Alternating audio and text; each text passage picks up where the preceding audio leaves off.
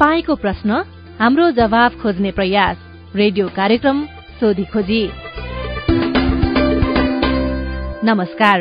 Radio कार्यक्रम सोधी खोजीमा तपाईँलाई स्वागत छ। म सुशीला श्रेष्ठ। तपाई यो कार्यक्रम सामुदायिक रेडियो प्रसारक संघ अकोर्याबद्वारा संचालित सामुदायिक सूचना नेटवर्क सीआईएन मार्फत देशैभरिका सामुदायिक रेडियोबाट सुनिरहनु भएको छ। साथै सीआईएन खबर डट कम र मोबाइल एप सीआईएनमा पनि तपाई यो कार्यक्रम सुन्न सक्नुहुनेछ। हिजो मौन बसेकाहरू आज बोल्न थालेका छन्। बोल्नेहरू आफ्ना सवाल र सेवालाई नागरिक मैत्री बनाउन प्रश्न गर्दैछन्। तपाईँले सीआईएनमा पठाएका तिनै प्रश्नको हामी जवाफ सोध्नेछौ। तपाईँले गरेको प्रश्न सवाल के हो? सवालको जवाफ कसले दिन्छ? यी जम्मै सवालको प्रमुख जिम्मेवार को हो? हामी जिम्मेवार निकाय र व्यक्तिलाई सोध्ने मात्र छैनौं त्यसको खोजी पनि गर्नेछौ। तपाईँको प्रश्नको उत्तर मात्रै खोज्ने छैनौ त्यसपछि त्यो सवाललाई टुङ्गोमा पुर्याउन के भइरहेको छ? त्यसको पनि सोधीखोजी गर्नेछौ। देश संघीयतामा गएपछि सात सय त्रिपन्नवटा स्थानीय सरकार छन्। सात प्रदेश र केन्द्रमा संघीय सरकार छ। संघ प्रदेश र स्थानीय सरकारबाट सम्पादन हुने काममा ढिलासुस्ती छ। अनियमितता भएको छ। नियम मिचेर कसैले काम गरेको छ भने पनि तपाईँले ती गुनासा सीआईएनमा राख्न सक्नुहुनेछ। घर दैलोमा सरकार पुगेपछि नागरिकले प्रभावकारी सेवा पाउने र विकासको कामले प्राथमिकता पाउने आशा गरिएको छ। के? नागरिकले त्यही आशा अनुसारको सेवा पाइरहेका छन् या छैनन्? यदि छैनन् भने ती प्रश्न पनि तपाईँले राख्न सक्नुहुनेछ। कार्यक्रमको शुरूआतमा हामीले वैदेशिक रोजगारीमा जान चाहने नागरिकका जिज्ञासाको जवाफ खोजी गरेका छौं जसको जवाफ दिँदै हुनुहुन्छ वैदेशिक रोजगार विभागका निर्देशक तथा सूचना अधिकारी महेन्द्रनाथ भट्टराई। म नवीन भट्ट पानाबा मेरो प्रश्न यस प्रकार छ। मैले मलेसिया फोहोर साल लकडाउन हुनु पूर्व मलेसियाको वैदेशिक रोजगारीको लागि मेन पावरमा पासपोर्ट बुझाएको थिएँ अहिलेसम्म। केही खबर आएको छैन मलेसिया कहिलेसम्म खुल्छ जानकारी पाउन सक्छु। मलेसिया कहिलेसम्म खुल्छ भन्ने कुरा चाहिँ संस्थागत रूपमा मलाई पनि जानकारी भएन। अब तपाईँले अब मलेसियाका लागि कुन मेन पावरमा पासपोर्ट बुझाएको त्यहाँ मेन पावरबाट अब फिर्ता लागेर अन्तर्देश चाहिँ ट्राई गर्न सक्नुहुन्छ होइन? अब मलेसिया चाहिँ कहिले खुल्छ चाहिँ म भन्न सक्दिनँ अहिले। अहिलेसम्म मलेसियाको लागि त्यो स्वीकृत आएको छैन? छैन छैन। त्यसरी अब उता भिसा सिसा आउने अनि जाने छैन। अहिले ठुलै समस्या भइरहेको छ। पासपोर्ट बुझाएको मान्छेहरूको धेरै मेन पावरहरूमा पासपोर्ट बुझाएको पनि तर मलेसिया जान पाइरहेको छैन कामदारहरू त्यो चाहिँ समस्याकै रूपमा आइरहेको छ र यसको कहिले चाहिँ यसको खुल्छ भन्ने कुरा पनि संस्थागत रूपमा त्यति जानकारी रहेन हामी चाहिँ हजुर। के कारणले रोकिएको हो? चाहिँ अब मलेसिया सरकारले नै रोक्यो कोभिड कोभिडको कारणले रोकिएको हो? 二级连接 म दाङ जिल्लादेखि वीरबहादुर घरती बोलेको वैदेशिक रोजगारको लागि बाहिर कतार जान लाग्यो अनि कतारमा भ्याक्सिन लगाएर जाँदा पनि क्वारेन्टाइन बस्नुपर्छ भन्ने जानकारी गराउनु भएको छ। एजेन्टले अनि त्यही भएर उहाँ क्वारेन्टाइन बस्नुपर्छ कि पर्दैन भनेर यसो हजुरबाट केही जानकारी पाइन्छ कि भनेर कल गरेको। यहाँ एजेन्टहरूले एक महिना बस्नुपर्छ होटेल क्वारेन्टाइन मिलेन भनेर तिस हजार टिकटको बुझाएको पनि उहाँहरूले ल फ्लाइट हुन्छ बाह्र तारिकको भनेर भन्नुभयो। अनि पैसा बुझाएको अहिले फेरि होटल क्वारेन्टाइन मिलेन मिल्यो भने फ्लाइट हुन्छ भन्नुभएको छ। के हो यसो जानकारी गराइदिनुहोस् न। अब खोप लाएको र नलाएको विषयमा चाहिँ उहाँ क्वारेन्टाइन बस्नुपर्छ तपाईँले भन्ने विषयमा चाहिँ तपाईँले कुन खोप लानुभयो उहाँ कुन मान्यता छ? त्यो ठ्याक्कै हरेक देशको कुन खोप मान्यता दिएको छ? हरेक खोपले हरेक राष्ट्रले गरेको छ उहाँलाई त्यसरी ठ्याक्कै फलानु राष्ट्रले यस्तो गरेको छ भन्ने अहिले जानकारी भएन होइन यद्यपि तपाईँले चाहिँ त्यो सम्बन्धित टेम्पार भन्दा पनि तपाईँले एयरलाइन्सलाई पनि एयरलाइन्सले पनि यस्ता कुराहरूको चाहिँ जानकारी तर खोप लगाएको मान्छेलाई चाहिँ मलाई लाग्छ अब क्वारेन्टाइनमा बस्नु नपर्ने हो कतारमा चाहिँ खोप लागेको मान्छे फेरि गएर क्वारेन्टाइनमा बस्नुपर्ने भन्ने त्यस्तो कुनै जानकारी आछ त यो वैदेशिक रोजगार संस्थागत रूपमा हामीलाई केही त्यस्तो जानकारी भएको छैन। हामीलाई त्यहाँको दूतावासले पनि केही जानकारी गराएको छैन। नमस्कार म भुम्लु गाउँपालिका तिन बेक्सिमलेबाट राजकुमार नेपाली वैदेशिक रोजगारीमा जानको लागि भेरोसिलको दोस्रो डोज सम्पन्न भयो। तर जोन्सन एन्ड जोन्सनलाई खाडी मुलुकले मान्यता दिएको छ भन्ने छ। हामी साउदी जान लागेको हो। भेरोसिलले गर्दाखेरि चाहिँ मान्यता दिएको छैन भन्ने छ। अब जोन्सन एन्ड जोन्सनै लगाउने हो कि भेरोसिलैको क्युआर कोड बन्छ कि बन्दैन यो समग्रमा जानकारी गराइदिनु होला।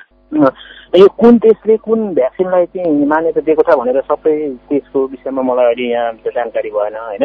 अब भेरोसिललाई चाहिँ मान्यता दिएको छ छैन साउदी अरबले भन्ने कुरा पनि मलाई व्यक्तिगत रूपमा जानकारी छैन होइन? त्यहाँको हामी दूतावासले पनि हामीलाई यो यो चाहिँ खोपलाई चाहिँ मान्यता दिएको छ यहाँको सरकारले भनेर लेखेर पठाएको अवस्था छैन।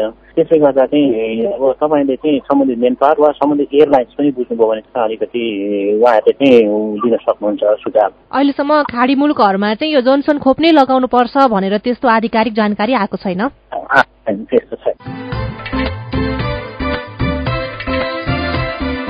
नमस्कार म काभ्रे पलाङचोक जिल्ला पाँच कला वडा नम्बर पाँचबाट। हाम्रो यो पलाङचोकमा त्यो बालु पोषण भत्ताको लागि अनि समाचारहरू पनि पुगिरहेको छ यहाँ अब वडामा चाहिँ खोइ त्यस्तो खासै केही पनि अब बच्चाहरूको पोषणको लागि त्यो भत्ता आएको छैन भन्छ। त्यसको लागि के गर्नुपर्ने हो कहाँ चाहिँ अब कसले खबर गर्नुपर्ने हो? यस जिज्ञासाको जवाफको लागि हामीले पाँच खाल नगरपालिका काभ्रेका प्रमुख प्रशासकीय अधिकृत शिव प्रसाद हुमागाईलाई सोधेका छौँ। पोषण भत्ता त्यस्तो अहिले स्वास्थ्यको आएको छैन यहाँ है। अब स्कुलको बालबच्चालाई चाहिँ नेपाल सरकारकै अनुदानको रूपमा छ है दिवा खाजा भनेर छुट्टै भयो तर यो बाल पोषण भत्ता भनेर चाहिँ छुट्टै छ। अहिले त्यो कार्यक्रम चलिरहेछ कतिपय स्थानीय तहमा त्यो वितरण पनि भइरहेछ विशेष गरी पश्चिमतिर अहिले स्थानीय तह हाम्रो स्थानीय सरकारले चाहिँ छुट्टेको योजना बनाएको छैन यसको सशक्तको कुनै नेपाल सरकारले पठाएको आयोजना आयोजनाहरू छ भने म पनि अनभिज्ञ भएँ। पोषण भत्ता भनेर बाल बालिकालाई पाँच खाल नगरपालिकामा वितरण सुरु भएको छैन? वितरण गर्ने वा नगर्ने केही सम्भावना छ? के छ त? अहिले स्थानीय स्थानीय स्रोतबाट चाहिँ त्यस्तो योजना अहिले छैन। है अब हामी अहिले पूर्वाधारतिर लागेका छौँ बढी फोकस गरेका छौँ पूर्वाधारलाई। अब यो सशक्त नेपाल सरकारको कार्यक्रममा रहेछ कि खोइ त्यो मैले पनि अलिकति पुरै ज्ञान भएन। म अछाम जिल्ला चौरपाडी गाउँपालिका पाँच लुङ्ग्राबाट गोकुल खाती। हामीलाई पहिला पहिला पहिला अपाङ्ग भत्ता भन्ने दिँदै आएको थिए आजकल किन हो किन हो एक दुई वर्ष भइसक्यो हामी पर्ख्यौँ धेरै समय पर्ख्यौँ तर पनि त्यो भत्ता पाएका छैनौँ। हामीलाई त्यो भत्ताले कुनै कुनै काम हामीलाई चाह पनि गर्नु पनि सजिलो हुन्थ्यो। त्यो भत्ता नआएको पनि एक डेढ साल भइसक्यो किन नआएको? के कारण नआएको? बुझ्न पाएदेखि राम्रो हुन्थ्यो। जवाफका लागि हामीले चौरपाटी गाउँपालिका अछामका प्रमुख प्रशासकीय अधिकृत धनबहादुर थापालाई सोधेका छौं। यो खास सामाजिक सुरक्षा भत्ता वितरण गर्दाखेरि सरकारले घर ग वर्गकोलाई चाहिँ अहिले वितरण गरिराखेको छैन। त्यही भएर उहाँ पहिला यो अहिले स्थानीय तह भइसकेपछि अब सरकारले जुन वर्गकोलाई यो सामाजिक सुरक्षा वितरण गर्ने भनेर निर्देशिका जारी गरे अनुसार उहाँ सायद त्यो अपाङ्ग भत्ता पाउने वर्गमा चाहिँ पर्नुहुन्न होला।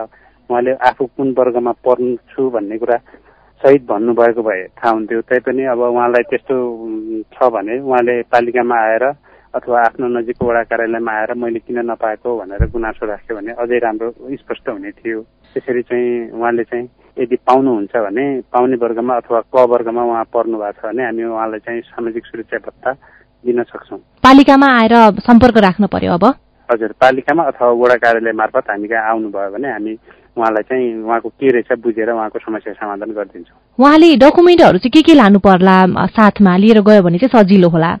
डकुमेन्ट त यदि उहाँ हो भने उहाँको अपाङ्ग परिचय पत्रको परिचय पत्रको प्रतिलिपि अथवा परिचय पत्रको सक्रिय प्रति लिएर आए पनि हामी उहाँलाई चाहिँ के रहेछ बुझेर अनि उहाँको समस्या समाधान गरिदिन सक्छौँ। म डोटीको आदर्श गाउँपालिका वडा नम्बर चारबाट हरिश विष्ट। मेरो प्रश्न के छ कि मेरो भतिजीले बाल सामाजिक भत्ता नपाएको हुँदा योभन्दा अगाडिको भत्ता पाएको थियो अहिले अहिलेको भत्ता पाएको छैन किन होला? म यो यो एकदमै यो प्रश्न जान्न चाहन्छु। हस् धन्यवाद। हरिशजी तपाईँको गुनासो हामीले आदर्श गाउँपालिका डोटीका कार्यकारी अधिकृत सुरत बहादुर परियार समक्ष राखेका छौँ। हामीले अनलाइनबाट इन्ट्री गरेका हुन्छौँ र कहिलेकाहीँ के बनिदिन्छ भने त्यो अनलाइन इन्ट्री र चेक गर्दाखेरि अनलक भएर तल खोलिरहेको अवस्था रहन्छ। हाम्रो पहिलो किस्ता दोस्रो किस्ता हामीले बाँड्दाखेरि पहिलो किस्ता बाँड्दाखेरि सबैको लिस्टमा नाम आएको थियो। पछिल्लो पटक दोस्रो किस्ता उ गर्दा कुन चाहिँ कर्मचारी कमजोरीले हो अथवा सिस्टमको गडबडीले हो यो दोस्रो पटकमा हामीलाई चाहिँ भरपाई प्रिन्ट भएन। भरपाई प्रिन्ट नभएपछि दोस्रो चाहिँ तेस्रो चौमासिकमा हामी तपाईँहरू सबैलाई चाहिँ पुरै भत्ता आएर दिन्छौँ भनेर भन्यौँ।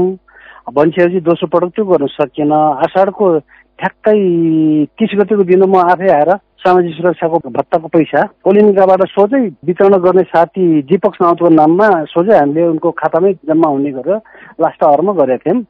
र यति बेला कतिलाई भत्ता पुग्यो कतिलाई पुगेन भन्ने कुरो? भन्दा पनि हामीले जानी जानी त्यो गर्दैनौँ। अनलाइन सिस्टमबाट जति भरपाई आएको छ त्यो भरपाई मध्येबाट मात्र हामीले दिने हो। सायदै त्यस्तो नभएको हुनुपर्छ। या तपाईँसँग भेट भएन या चाहिँ तपाईँको बच्चाको पाँच वर्ष उमेर पुगिसकेपछि उहाँहरू अटोमेटिक नाम छुट्छ उहाँको। सिस्टमले छुट्याइदिन्छ पाँच वर्षसम्म उहाँ पाउनुहुन्छ। पाँच वर्षभन्दा माथि गयो भने त्यो अटोमेटिक सिस्टमबाटै नाम हट्ने भएको हुनाले त्यो पनि हुनसक्छ। कहिलेकाहीँ कर्मचारीले काम गर्ने सिलसिलामा चाहिँ छुटेको पनि हुनसक्छ। यो दुइटा कुरा मध्ये एउटा हुनसक्छ। अन्य नियत तपाईँलाई कसैले भत्ताबाट वञ्चित गराउन खोजेको नहोला सायद। हजुर। जस्तो उहाँको चाहिँ छुटेकै रहेछ भनेदेखि अब के गर्न सकिन्छ? कार्यालयमा आएर सम्पर्क राख्ने कि अथवा के हुन्छ त प्रोसेस अगाडि? ए छुटेकै रहेछ? यो गएको आर्थिक वर्षको अन्तिम किस्ता उहाँको छुटेकै रहेछ भने हामीले आगामी चौमासिकमा पनि दिन सक्छौँ। त्योमा चाहिँ किसिमको बाधा पर्दैन। चार नम्बर वडामा अहिले खासै हाम्रो सचिव नभएर पनि चार नम्बरको अलिकति समस्या रहेको सचिव सर भएर गयो र अहिले फेरि हजुरको कम्प्युटरमा अलिक राम्रै दखल भएको मान्छे चाहिन्छ। सामाजिक सुरक्षाको काम गर्न इन्ट्री गर्न र त्यो प्रिन्ट गर्न। अलिकति सिस्टमका कुराहरू बुझ्नै पर्छ। त्यो नबुझ्ने भएर पनि चार नम्बरमा अलिकति हामीलाई मैले पनि गाह्रो महसुस गरिरहेको छु। समस्या भइरहेछ अब त्यो समस्याको समाधान त हुनु पर्यो नि त। हामीले चार नम्बरमा चाहिँ त्यहाँ चार नम्बरको झुमा खड्का भन्ने सर भएर गइसकेपछि एक नम्बरको सचिवलाई चार र एक हेर्ने किसिमले मैले त्यहाँ चाहिँ एक नम्बरको सचिवलाई पनि खटाएको छु। हालसम्म उनले नै त्यहाँ काम गरिरहेछन् नमस्ते मेरो नाम रिचेन तामाङ रसुवा। स्याउबारी सामुदायिक वन क्षेत्रभित्र विकासको क्रममा बिना क्षतिपूर्ति रुख बिरुवाहरू काटी लथालिङ अवस्थामा राखेको पाइन्छ। के यसको लागि जिल्ला वन कार्यालय जुन वार्डेनबाट यो अवस्थाको अनुमति दिएको हो यसको लागि जुन स्यावारी सामुदायिक वन उपभोक्ता समितिका जुन अध्यक्ष उपभोक्ता समितिबाट चाहिँ अनुमति लिन पर्छ कि पर्दैन? लाङटाङ राष्ट्रिय निकुञ्जसँग सम्बन्धित जिज्ञासा हामीले लाङटाङ राष्ट्रिय निकुञ्जका प्रमुख संरक्षण अधिकृत सुषमा राणालाई सोधेका छौँ। होइन यो कहिलेको घटना हो त्यो थाहा पाउनु पर्यो। हालसालै त त्यस्तो भएको अवस्था मलाई छैन। त्यो हुने बित्तिकै मेरो कर्मचारीले मलाई रिपोर्टिङ गरिहाल्नुहुन्छ होइन? त्यो चाहिँ मलाई मिति चाहियो होइन यो चाहिँ आज भर्खरै रेकर्ड भएको जिज्ञासा हो होइन त्यो कटान चाहिँ कहिले भएको? त्यो चाहिँ मलाई चाहियो कि तिन वर्ष अगाडि चार वर्ष अगाडि कटान भएको हो कि हिजो आजै कटान भएको हो कि होइन? त्यो अब हिजो आज कटान भएको हो भने त मलाई तुरुन्त मेरो कर्मचारीहरू र आर्मीहरूले रिपोर्टिङमा ल्याइहाल्थे। मलाई भर्खरै रिपोर्टिङ आइपुगेको छैन। तैपनि मेरो कर्मचारीलाई चाहिँ त्यहाँ म स्याउबारीमा चाहिँ बुझ्न लगाइहाल्छु होइन? त्यो चाहिँ ठ्याक्कै त्यो घटना भएको चाहिँ डेट थाहा पाउन पाए हुन्थ्यो भनेको उहाँले डेट भन्नु भएन डेट थाहा भएन खालि कटान भएको मात्रै भन्नुभयो। अहिले हामीले कटानको अनुमति त कसैलाई पनि दिएको छैन। त्यही पनि सामुदायिक वनभित्र निकुञ्जभित्र त दिने कुरै हुँदैन बिना अनुमति। यदि कुनै चोर चकारीले त्यस्तो गरेछ भने त तिनीहरूलाई कानुनी दायरामा ल्याइहालिन्छ। र अब तत्कालै मैले यो थाहा पाउनु पर्यो कि मेरो कर्मचारीले अहिलेसम्म चाहिँ रिपोर्टिङ गरेको छैन। यो चाहिँ घटना कहिलेको हो होइन? त्यो म कर्मचारीलाई चाहिँ त्यहाँ पठाइहाल्छु। हजुर रुख चाहिँ कहिले काटिएको नभने तापनि रुखहरू काटेर चाहिँ लथालिङ्ग पारेर राखिएको छ भन्ने कुरा गर्नुभएको छ। अब त्यसको लागि यसो स्याउबारी सामुदायिक वनको हो कि निजीको हो कि भन्ने कुरा छुट्टिनुपर्छ होइन? अब पहाडको कतिपय हाम्रो निकुञ्जभित्रको जङ्गल चाहिँ कस्तो छ भनेदेखि तपाईँको निजीसँग जोडिएको छ होइन? उहाँले चाहिँ सामुदायिक वनको भन्नुभयो तर त्यो वन र निजीको कहाँको भन्ने कुरा हामीले फिल्डमा गएर चाहिँ नापेर मात्रै यकिन हुन्छ होइन? हाम्रो सामुदायिक मन्दिर हामीले कटान गर्न दिएको छैन समितिले पनि दिएको छैन। र निजीमा चाहिँ त्यहाँ व्यापक कटान भइरहेको छ उहाँहरूको आफ्नो लाल पूर्जाभित्रको हो। त्यो चाहिँ करिब करिब पाँच सात महिना अगाडि नै कटान भएको हो। त्यसलाई चाहिँ भन्न खोज्नु भएको हो कि त्यो अलि स्पष्ट भएन कि उहाँको प्रश्न। त्यसको लागि अब उहाँले यहाँहरूसँग सम्पर्क राख्दा हुने भयो। हुन्छ हाम्रो नजिकै छ स्याउबारी ठ्याक्कै स्याउबारीमै हाम्रो पोस्ट छ। हजुर। पोस्ट छ। त्यो चाहिँ विस्तृत कुरा चाहिँ पोस्टमा बुझ्दा पनि हुन्छ अथवा हाम्रो रेन्ज कालिका स्थानमा छ कालिका स्थानमा बुझ्दा नि हुन्छ। यदि चाहिँ सामुदायिक वनमा अथवा निकुञ्जको वनमा चाहिँ तपाईँको एउटा रुख मात्रै कटान हुने बित्तिकै मलाई थाहा भइहाल्छ रिपोर्टिङ गर्ने गरिहाल्नुहुन्छ आर्मी र उसले मेरो कर्मचारीले। सायद मलाई लाग्छ उहाँले चाहिँ निजीको कुरा गर्नुभएको हो कि जस्तो पनि लाग्यो किनभनेदेखि निजीमा चाहिँ उहाँहरूले आफ्नो चाहिँ लाल पूर्जाभित्रको जग्गामा होइन त्यस्तो गरेको छ त्यहाँ धेरै छ सल्लाहका रुखहरू काटिएका छन्। तर त्यो निजीको हो त्यो हाम्रो वनको चाहिँ होइन होइन? त्यो अलिक प्रश्न स्पष्ट भएन। वास्तविकता के हो के के छन् भन्ने कुरा चाहिँ यहाँहरू भाटमा आइपुग्यो भनेदेखि यहाँहरूले हामी त गर्छौँ त्यस्तो त अपराधीलाई त समातेर ल्याएर हामी त कानुन अनुसार कारवाही गरिहाल्छौँ नि हामी पछाडि पर्नै पर्दैनौँ। रोकया नगरपालिका वडा नम्बर दसदेखि बोलेको चन्दननाथ नगरपालिकामा सम्पूर्ण निजी विद्यालयहरू धमाधम ट्युसन भन्दै एउटै कक्षामा चालिस पचास विद्यार्थी राखेर पढाइरहेका छन्। बारम्बार प्रशासनलाई भन्दा पनि ध्यान नदिएको अवस्था छ। यस विषयमा प्रशासन किन मौन भएको हो? सरकारी विद्यालयहरू लाग्दाखेरि जोखिम हुन्छ भन्नेले बोर्डिङ लाग्दाखेरि किन जोखिम भएन? जुम्लाका धीरा रोकायाको गुनासो हामीले जुम्लाका प्रमुख जिल्ला अधिकारी विजया कुमारी प्रसाई समक्ष राखेका छौं। प्रशासन मौन छैन होइन? एकदमै उहाँहरूले क्लियर हुनु पर्यो विद्यालय खोल्नलाई हामीले निषेधाज्ञामा चाहिँ विद्यालय खोल्न नपाउने भनेर बत्तिस गतेसम्मको हाम्रो निषेधाज्ञा पनि छ। अनि त्यस पछाडि चाहिँ अब कुनै विद्यालयहरू चाहिँ अब अलि अगाडि चाहिँ ट्युसनहरू चाहिँ पढाइरहेको छ भन्ने आउँदा नि यहाँको हामीले प्याप्सनको उसँग नै कोअर्डिनेसन गरेर अहिले सबै विद्यालयहरू बन्द छन् होइन? उहाँले चाहिँ अब भनेको अब ठ्याक्कै अब कुन विद्यालय हो कहाँनिर हो त्यो हामी बुझौँला होइन? तर अब त्यसरी चाहिँ अहिले यो तेस्रो लहरमा चाहिँ बालबालिकाहरू बढी प्रभावित हुने अनि फेरि माथिबाट नेपाल सरकारको निर्णय नै विद्यालय चाहिँ भौतिक रूपमा खोल्ने त हामीलाई त निर्देशन पनि प्राप्त छैन होइन? त्यो हिसाबले यहाँ विद्यालय खोलिएको चाहिँ छैन। जस्तो उहाँले भने अनुसारको ट्युसन भन्दै विद्यालयमा चालिस पचासजना राखेर चाहिँ पढाइरहेको अवस्था छ भन्नुभएको छ। अब यसमा अनुगमन गर्नुहुन्छ कि गर्नुहुन त? के हुन्छ? गरेको छ। हामीले एकदमै अनुगमन यो पहिला पनि यहाँ चाहिँ डेलिगेसन जस्तो पनि आउनुभएको थियो अलि अगाडि होइन? अनि अब यसरी त्यो भन्दा पनि के भन्नुभयो भने प्यारेन्ट्सहरूले चाहिँ हामीलाई विद्यालय खोल्नु पर्यो भनेर प्रेसर दिइरहनु भएको छ। के गरौँ भनेर प्रशासनसँग चाहिँ हामीले बन्द नै गरेको छ भने चाहिँ यो अवस्था चाहिँ हुँदैन भनेको छ। उहाँले चाहिँ अब अब अझ वडा नम्बर दस भन्नुभएको छ त्यो विद्यालय हामी बुझिहाल्छौँ होइन। हामीले त निरन्तर अनुगमन मैले अझ मैले अगाडि भने जस्तो त्यो शिक्षा उसको चाहिँ प्याप्सनको अध्यक्षज्यूहरूसँगै कोअर्डिनेसन गरेर यस्तै गुनासो यहाँ पहिला आएको अहिले अहिले त अब हामीले चाहिँ अनुगमन पनि गऱ्यौँ होइन त्यसपछि बन्द नै गरिरहेका छौँ। र अब अर्को कुरा चाहिँ कस्तो भने जुम्लामा अब यो परीक्षाहरू चाहिँ सञ्चालन भएको छ होइन। परीक्षा चाहिँ अब सञ्चालन भएको छ। विद्यालय चाहिँ खुलेको छैन। जुम्लाका अर्का नागरिकले पनि प्रश्न राख्नु भएको छ। अब विद्यालयहरू चाहिँ कहिलेबाट खुल्छ? केही जानकारी गराउन सकिन्छ भनेर। अब ठ्याक्कै अघिको पोजिसन र अहिलेको पोजिसनको कन्ट्राडिक्सन भयो कि। एक त अगाडि विद्यालय खुल्यो कहिले के अरे खुलिरहेछ भनेर अर्कोले चाहिँ कहिलेदेखि खुल्थ्यो भने चाहिँ अहिले अब सामुदायिक विद्यालयहरू खुलेको छैन तर निजी विद्यालयहरू चाहिँ खुलेको छ भन्ने कुरा गर्नु भएको छ नि त। त्यही कुरा अब जस्तो ड्रेसै लगाएर त्यो हजुरले भनेको जस्तै हामीलाई पनि अलिकति गुनासो आयो होइन। यहाँनिर अब फलानु ऊ चाहिँ पढाइरहनु भएको छ भनिसकेपछि अलि अगाडि नै होइन। अहिले त त्यस पछाडि हामीले पनि अब अनुगमन गऱ्यौँ र अनि सम्बन्धित निकायसँगै गरेर यदि त्यस्तो तपाईँहरूको गुनासो आएको छ भनेपछि भन्नु भने हामीले चाहिँ खुलाएको छैनौँ होइन। खुलाएको पनि छैन र हामीले अनुगमन पनि गरि गरिरहेका छौँ। र अब विद्यालय खुल्ने उसमा चाहिँ नेपाल सरकारको निर्णय अनुसारै हामी जाने हो।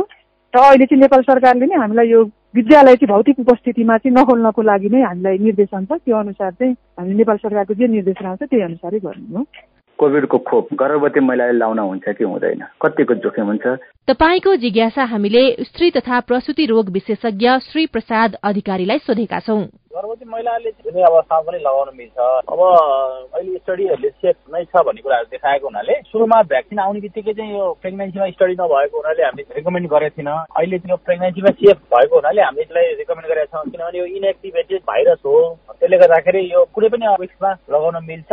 र बाह्र हप्तापछि चाहिँ अझ सेफ हुन्छ। प्रेग्नेन्सीमा नि स्टडीहरूले देखाइसक्यो। टेराटोजेनिक इफेक्ट भनेको जुन बच्चाहरूको अङ्गभङ्ग गर्ने कुराहरू गर्दैन। र त्यसबाट हुने कोभिड लागेपछि हुने खतराहरूको लागि हुने त्यसको रिक्सहरू जुन बच्चा चाँडो खेर जाने आमाहरूको ज्यानै जाने यस्तो रिक्सले गर्दाखेरि सबै महिलाहरूलाई चाहिँ हामी खोप लाउन चाहिँ अहिले रिकमेन्ड गरेका छौँ। नमस्कार म रमकेश खत्री दार्चुला जिल्ला लेकम गाउँपालिका वडा नम्बर छबाट बोल्दैछु।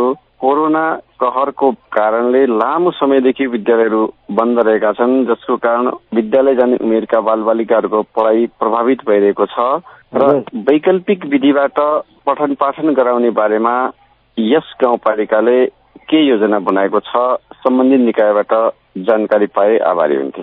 यस विषयमा हामीले लेखम गाउँपालिका दार्चुलाका शिक्षा संयोजक मोहन देव विष्टलाई सोधेका छौँ। धन्यवाद रमकेशजी।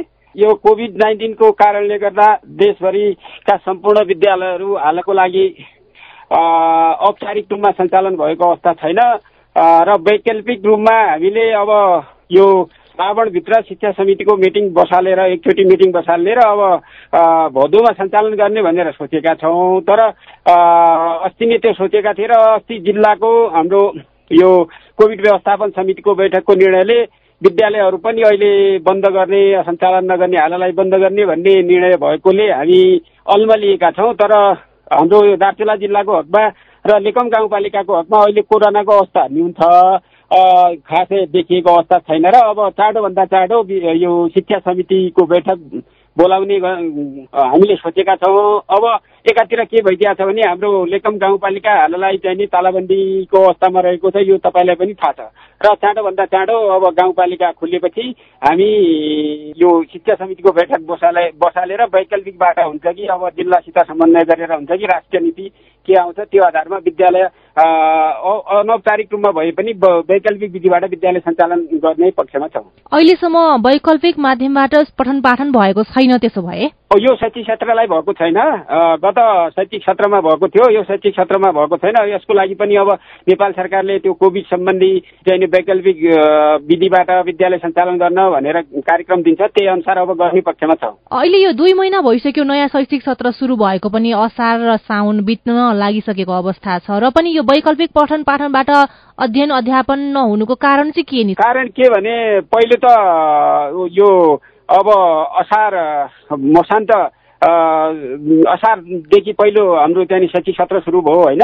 अब दुई महिना बित्न लागेको छ। अब योभन्दा पहिलेदेखि नै विद्यालयहरू बन्द रहेको अवस्था र अब यो जिल्लामा पनि हामीले यसो सम्पर्क गर्दाखेरि बुझ्दाखेरि अहिले विद्यालय तत्काल रूपमा औपचारिक रूपमा त खोल्न सकिँदैन तर वैकल्पिक रूपमा उसको सञ्चालनको लागि हामी अहिलेसम्म गर्न सकेका छैन। अब गर्ने अवस्थामा छौँ म्याडम। अब चाहिँ गर्नुहुन्छ? हजुर हजुर हजुर। वैकल्पिक पठन पाठन कसरी गर्ने सोच बनाउनु भएको छ वैकल्पिकको लागि हामीले स्थानीय रेडियोहरू एफएमहरू होइन यस्तो यस्तो अनि यिनीहरूलाई चाहिँ हामीले यिनीहरूले क्लास लिन्छन् केही आधारमा गर्ने गरेका छौँ। भेङको बबई गाउँपालिका वाडा नम्बर दुईबाट जोक बहादुर नेपाली बोल्दैछु। यो जनता आवास कार्यक्रमले मलाई घर बनाइदिन्छु भनेको दुई वर्ष बितिसक्यो। अहिलेसम्म अत्तो पत्तो के गरेको छैन? कहाँसम्म पुग्यो यो जनता आवास कार्यक्रम? बनाइदिने हो कि होइन?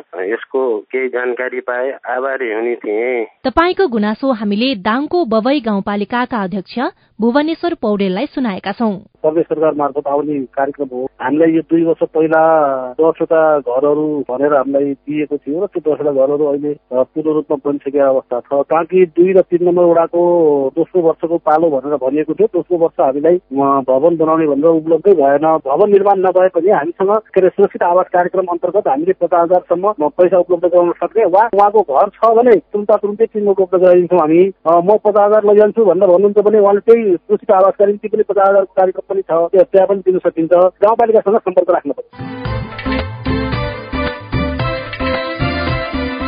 तीन तहका सरकारसँगै अन्य विभिन्न निकायबाट प्रभाव हुने सार्वजनिक सेवाका विषयमा पनि तपाईँले प्रश्न राख्न सक्नुहुनेछ। हाम्रो आइभीआर नम्बर शून्य एक बान्न साठी छ चार छ यो नम्बरमा तपाईँले जुनसुकै बेला पनि फोन गरेर आफ्ना प्रश्न रेकर्ड गर्न सक्नुहुनेछ। तपाई प्रश्न राख्नुहोस् हामी जवाफ खोज्नेछौ। कार्यक्रम सोधी खोजीमा। तपाईँका प्रश्नहरूको जवाब खोज्दा खोज्दै रेडियो कार्यक्रम सोधी खोजीको आजको अंकबाट विदा लिने समय भएको छ। तपाईँलाई यो कार्यक्रम कस्तो लाग्यो? नागरिकले प्राप्त गर्ने सेवा र विकास निर्माणको कामलाई गुणस्तरीय र प्रभावकारी बनाउन के गर्नु पर्ला तपाईँलाई केही सुझाव र टिप्पणी छन् भने हाम्रो टेलिफोन नम्बर शून्य एक बान्न साठी छ चार छमा फोन गर्न र रेकर्ड गर्न सक्नुहुनेछ। कार्यक्रम सोधी खोजी तपाईँलाई कस्तो लाग्दैछ? शून्य एक बान्न साठी छ चार छमा फोन गरेर सल्लाह सुझाव र प्रतिक्रिया रेकर्ड गर्न सक्नुहुनेछ। यो कार्यक्रमलाई थप प्रभावकारी बनाउन तपाईँको सुझाव महत्वपूर्ण हुनेछ। हेलो सीआईएनमा हरेक दिन र रेडियो कार्यक्रम मार्फत अर्को हप्ता तपाईँका प्रश्नको जवाब खोज्दै फेरि आइपुग्नेछौ। आजका लागि प्राविधिक साथी सुभाष पन्तलाई धन्यवाद। अहिलेको रेडियो कार्यक्रम सोधी खोजीबाट म सुशीला श्रेष्ठ विदा भए। प्रश्न सोध्न अप्ठ्यारो नमानौ। नमस्कार।